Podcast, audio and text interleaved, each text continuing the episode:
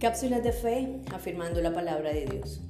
El ser receptores y beneficiarios de la gracia y el amor de Dios nos permite disfrutar de la salvación y cada una de sus promesas de cuidado, protección, redención, fortaleza, consuelo, entre muchas más que encontramos en la Biblia.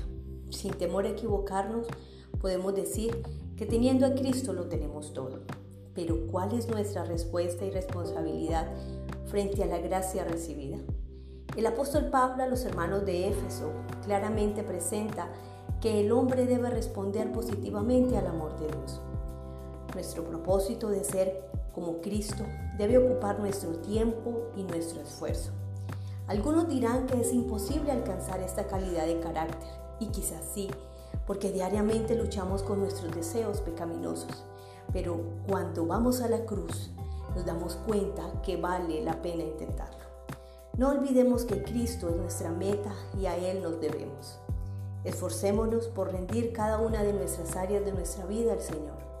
Ser imitadores de Cristo nos reta a vivir en obediencia a la voluntad del Padre. Nos reta a vivir en mansedumbre y humildad. Nos reta a mantener una buena y constante comunicación con el Padre. Es grande el reto espiritual y moral, pero no imposible.